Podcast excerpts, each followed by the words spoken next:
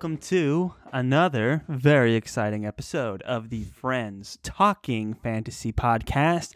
My name is Charles, and with me, as always, is my co host and lifelong friend, Dylan. I'm ready to talk some fantasy with my friend, Charles. I'm ready to talk some fantasy with my friend as well. That's what it's all about, isn't it? Friends just talking fantasy with each other. And this is a special one because you have a series that you want to talk about that you've read that I have not. So I figured I'd turn it over to you and let's have this conversation about this uh, this fancy series that you want that you want to share your opinions on with the world. Don't sound too upset that I want to. no, I'm excited. fantasy. I'm excited because it's a. I didn't know this existed actually before you brought it up, and um, well, I'll, I'll let you introduce it. I'll let you introduce it. Well, I'm glad you said that, Charles. First off, this is the Shattered Sea trilogy by Joe Abercrombie. Mhm. And you, as someone who is a fantasy podcaster, a connoisseur, if you will, of all things fantasy, Okay, I mean, in the well, know, in the know, at least, enthusiast right, anyway. I don't know so much about how in the know I'm supposed to be, but I enjoy reading fantasy and talking about it with my friend. Yes.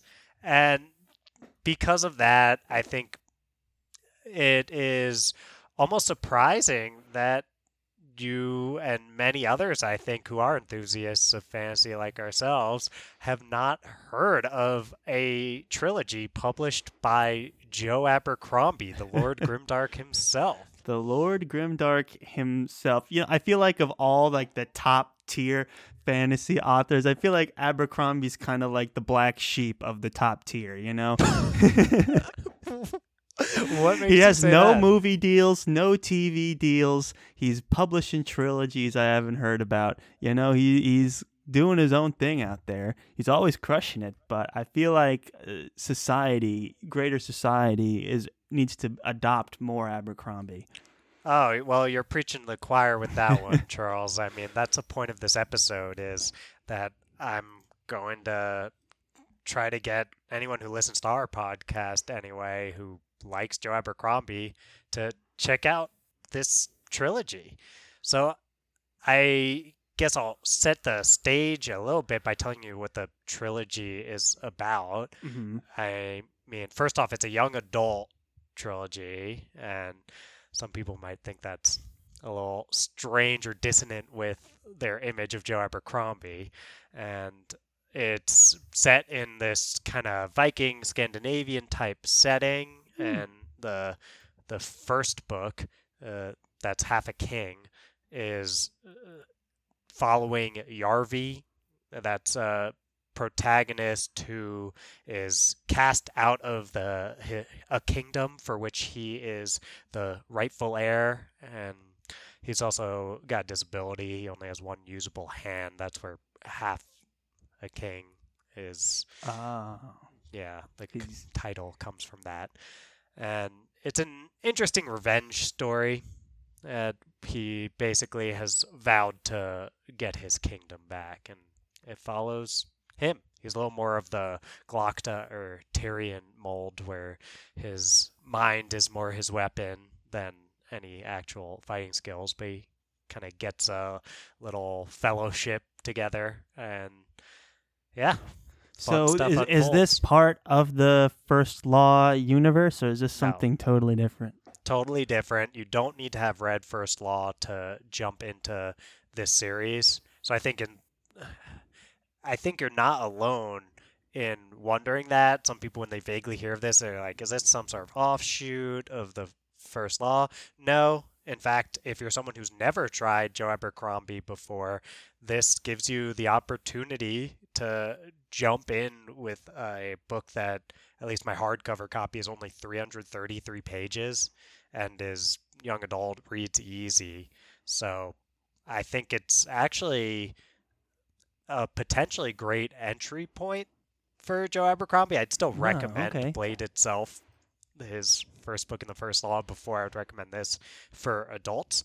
But I will say it's a chance, and I think the thing is here that I want people to know, even though it's young adult, that it still has all of that Joe Abercrombie magic as well.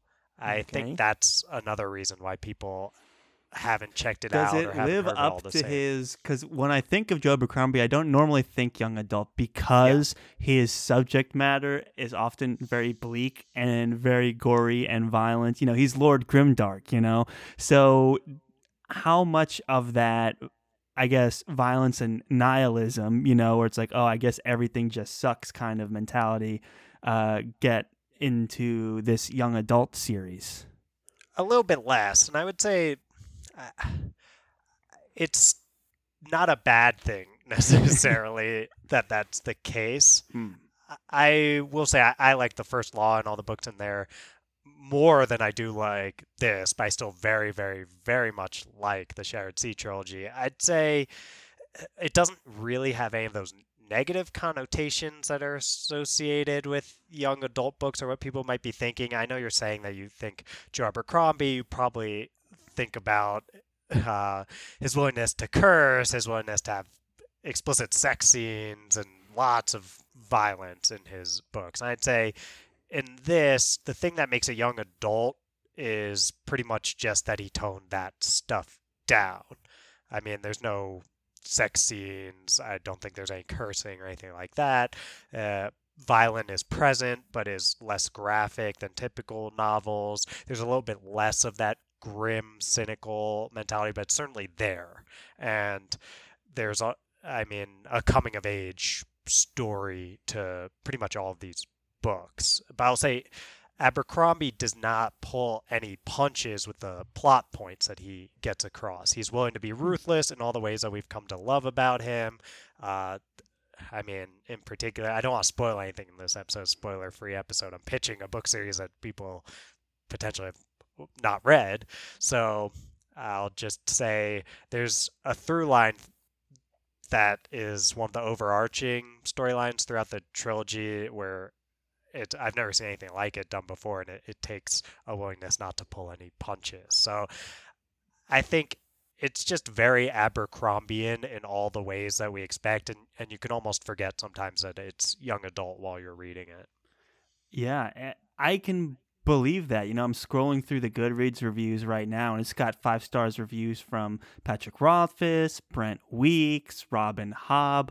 Like his Goodreads page for for Half a King is like really quite impressive. So, um, it, I definitely can see that it is appealing. Wow, Brent Weeks really wrote a whole thing. so, but, uh, very very cool, man. I, I so I guess like when it comes to me now being like, do I really want to read a, a young adult series? You know, I, I think that's a part of it. Um, does Abercrombie kind of play with these? I know you touched on this a little bit just now, but does he kind of play on these young adult tropes? Is it like I know you said it doesn't feel like young adult. Like, in what ways is this like something that in adults, someone far from his teenage years like me, Very far. would would be interest would be would find anything interesting or relatable here.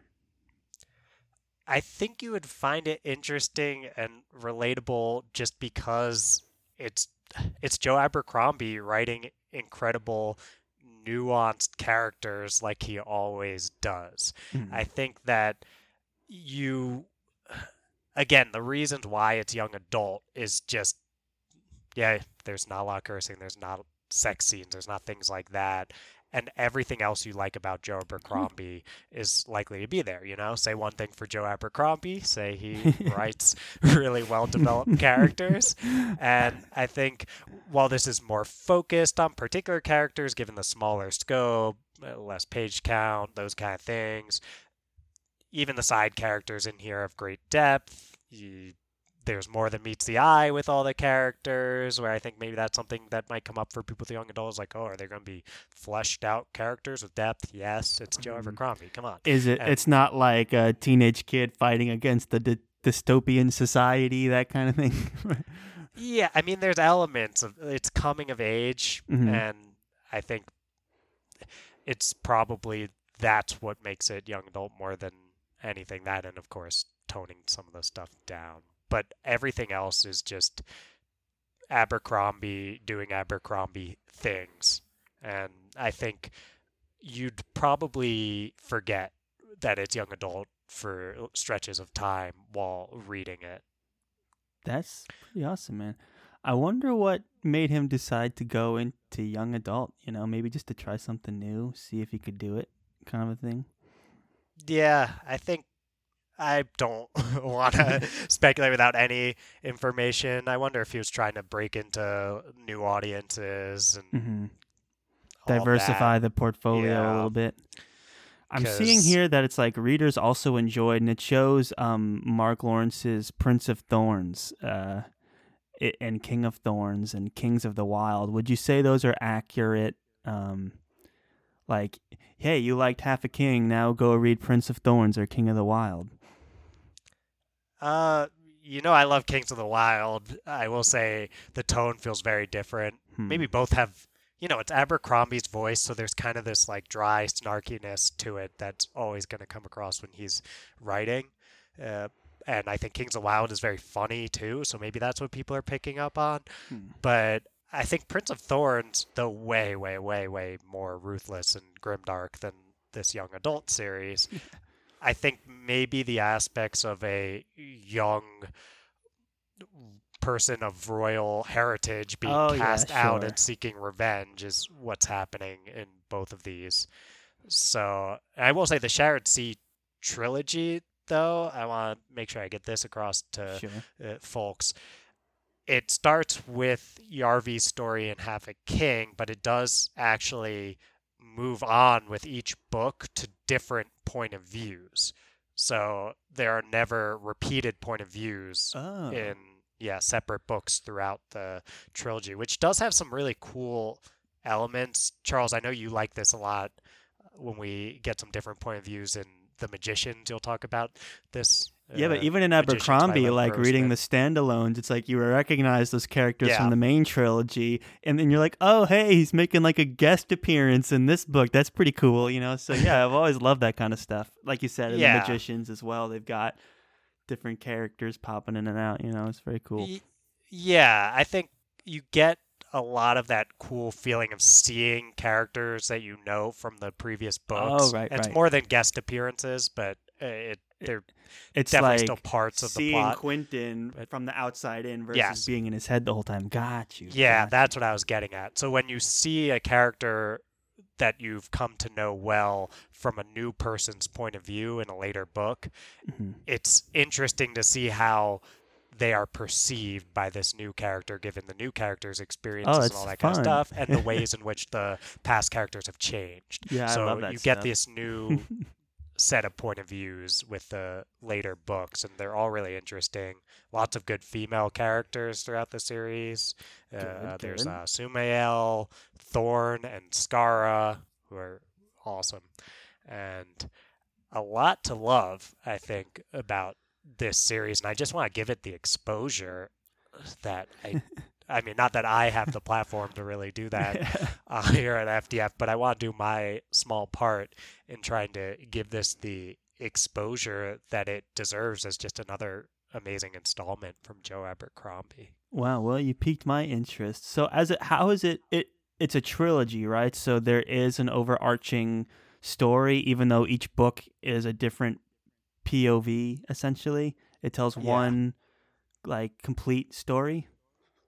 Yes, it tells a complete story that is events going on in this world. I don't want to Yeah. say more than that because of. Uh, uh, I'll, well, what I can say is the books are called Half a King, Half the World, and Half a War. So I'll let people fill in the gaps of what kind of things are happening. Yeah. And I'll say it tells a complete story where there's a clear through line between all these while having the benefit of hey, if you pick up this first book, Half a King, like I said, point of views don't repeat. So Abercrombie is telling you a complete story here in that first one. And if you don't like it for whatever reason, though I think you will if you like Abercrombie's other work, Mhm. then you don't have to pick up the next one. You will have gotten a complete story. Okay. And So either I way. know one of my biggest, and this is you know really minor criticisms was the ending of the trilogy for First Law. How, like, am I gonna feel a similar way? Like, how does this story end? Is it really like a final feeling ending, or is it kind of one of these things that's like, oh, open to more books or more series, or you know, it's not. It's more subversive than it is final. You know, does Abercrombie get into all that? I would say that without spoiling anything. every yeah yeah i'll just say everything outside of the main first law series that abercrombie has written has a more i guess final feeling ending i nice. eh, I don't know how to speak too much about it without getting into uh, spoilers, uh, but I'll say that, yeah, I would say this is, though there's some subversion elements that play a role because it's Abercrombie, these endings will not leave you feeling that way if, if you were to read them, Charles. Okay, that's hey, that sounds awesome. So I guess one of the last things we should talk about is obviously if you've read Abercrombie and you liked it, you should pick these up. But who else would you recommend this series to? Just in passing, some what are some clues that people give you that uh, you'd be like, hey, you might want to try this. I'm not sure, Charles. I think that that naming the Broken Empire trilogy, if you like that revenge story element, or really like, I guess if you liked things like Kill Bill, right? Bill, I, I don't huh? know, like trying Okay. to like. I'm just trying to think of things that have that vengeance aspect to them. I think that I would recommend it to.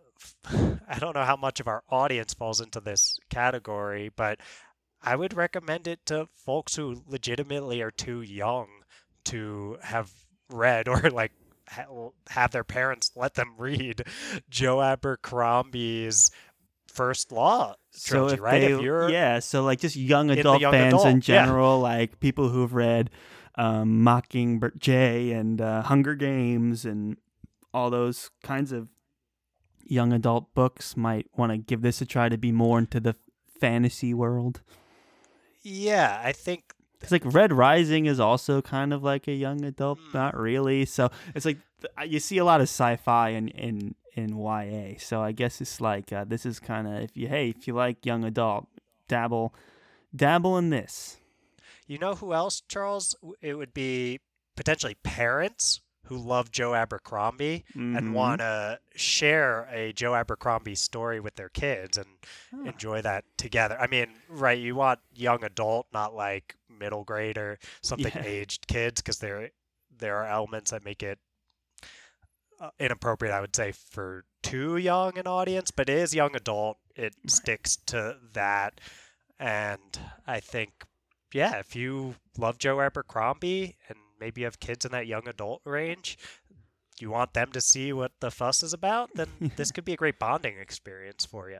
Nice. This could be like get these kids while they're young into modern fantasy. You know, get them hooked on half a king, half the world, half a war, and then uh, you know when they are old enough, be like, hey, now you can try First Law and all these other fan. You can try Game of Thrones. You can try you know, Sanderson, Rothfuss, the whole gambit. Yeah, that's how I feel. If if you're that age, if you're in the young adult range and you end up really liking this Shattered Sea trilogy, then I think that's a great sign that when you're old enough, you'd like a lot of these more grimdark feeling or dark, uh, gritty fantasy, especially that by Joe Abercrombie. So, Oh. Yeah. Very cool. Any I mean, uh, you piqued my interest. If we if we weren't already reading all of his um like first law world books and all of Wheel of Time, I would probably pick this up. But it's definitely on the top of my to read pile. Oh, I thought of another, Charles. If you like Vikings, like uh-huh. Vikings or. Viking TV, sh- I know there's a show called Vikings. Like if you really liked that, I don't know if that appeals to you a lot, then it is a unique setting. you Yeah. know. It, it's a departure from the like medieval swords and sorcery stuff we're used to. So that was interesting Exactly. as well. That it's like this, like seafaring Viking type, warlike king setting. So yeah, very cool.